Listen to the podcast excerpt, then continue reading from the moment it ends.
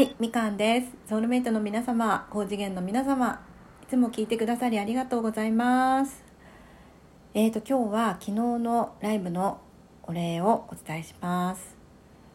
えー最近私一人で喋る練習っていうことで夜にライブをさせていただいてるんですけど昨日はねなんかちょっと父親の話をししてみようかなと思ってあの恥ずかしながら身内の話をしました。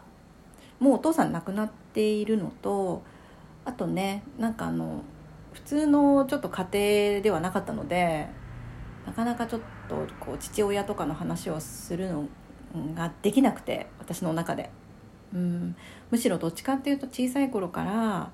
あの隠して生きてきたのでうん。だからすごく勇気がいることだったんですけど昨日はねちょっと話すことができました、うん、で集まってくださった皆さんが本当にあったかい人ばかりでなんか何でも受け止めるよとかあの少しずつ話してねみたいな感じで なんかまるでカウンセリングルームにいるようななんか そんな感じでなんかみんな聞いてるよみたいなね。でこう顔が見えないからこう顔色を伺わなくて済むというか変なところにこう意識しないでも済んだので自分のペースでこう話をすることができてよかったです。でおかげでなんか自分が隠してきたことを一つまた言えたような気もするし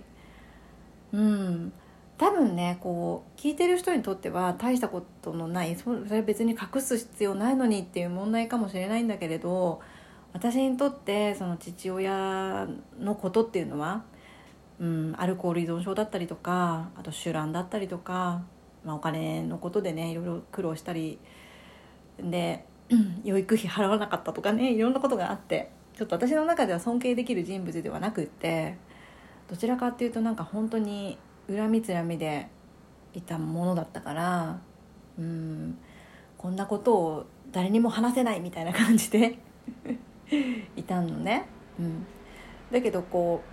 うこれを話すことで誰かがなんか私も同じだとか自分も同じだって思ったり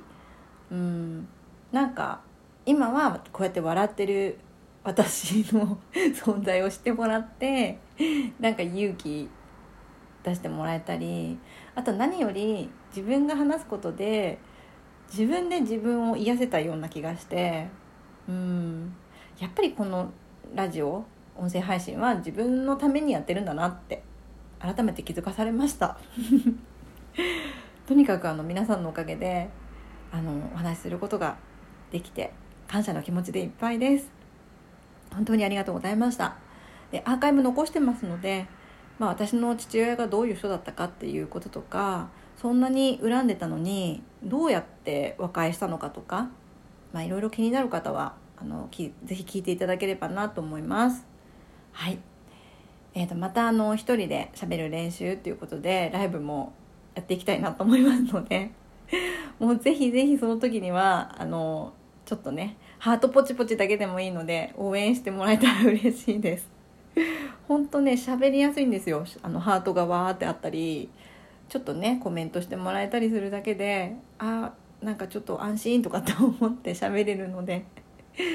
はいよろしくお願いします。本当にいつもありがとうございます。今後ともよろしくお願いします。終わります。なんか緊張しちゃった。